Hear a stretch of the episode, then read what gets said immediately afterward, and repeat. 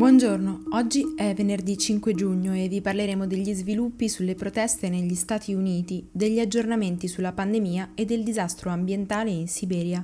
Questa è la nostra visione del mondo in 4 minuti.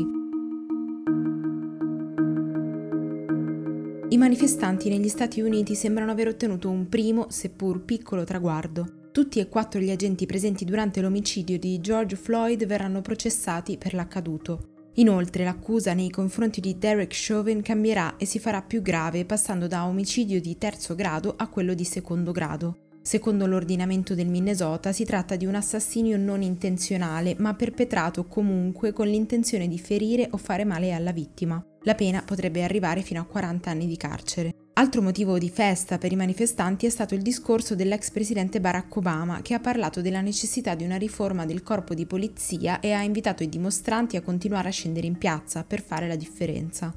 In generale, le proteste si sono svolte in maniera pacifica e alcuni stati stanno cominciando a sollevare il coprifuoco. L'Associated Press però ha riportato che dall'inizio della rivolta sono state arrestate 10.000 persone. Un quarto di queste è stata fermata a Los Angeles e la maggior parte di loro è finita dentro per questioni di lieve entità, per aver violato il coprifuoco o per non essersi allontanata su richiesta della polizia. Le accuse di rapine o di vandalismo sono invece nell'ordine delle centinaia.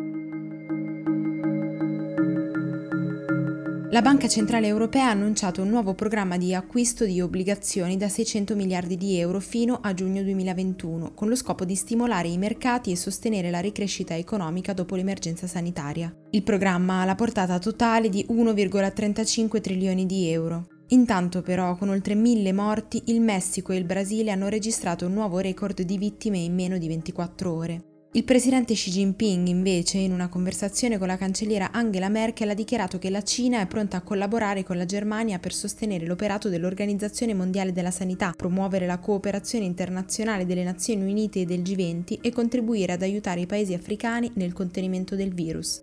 Infine, il governatore di Tokyo, Yuriko Koike, ha affermato che le Olimpiadi del 2021 potrebbero essere semplificate rispetto a quelle tradizionali a causa dell'impatto della pandemia.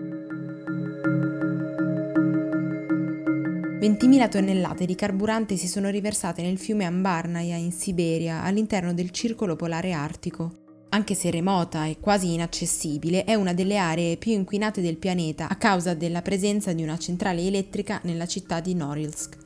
Il presidente Vladimir Putin ha accusato i dirigenti della società che ha in gestione l'impianto di non aver avvertito in tempo e ha dichiarato lo stato di emergenza, mentre la commissione d'inchiesta ha lanciato un'indagine. Per oggi è tutto, da Antonella Serrecchia da Rosa Uliassi a lunedì.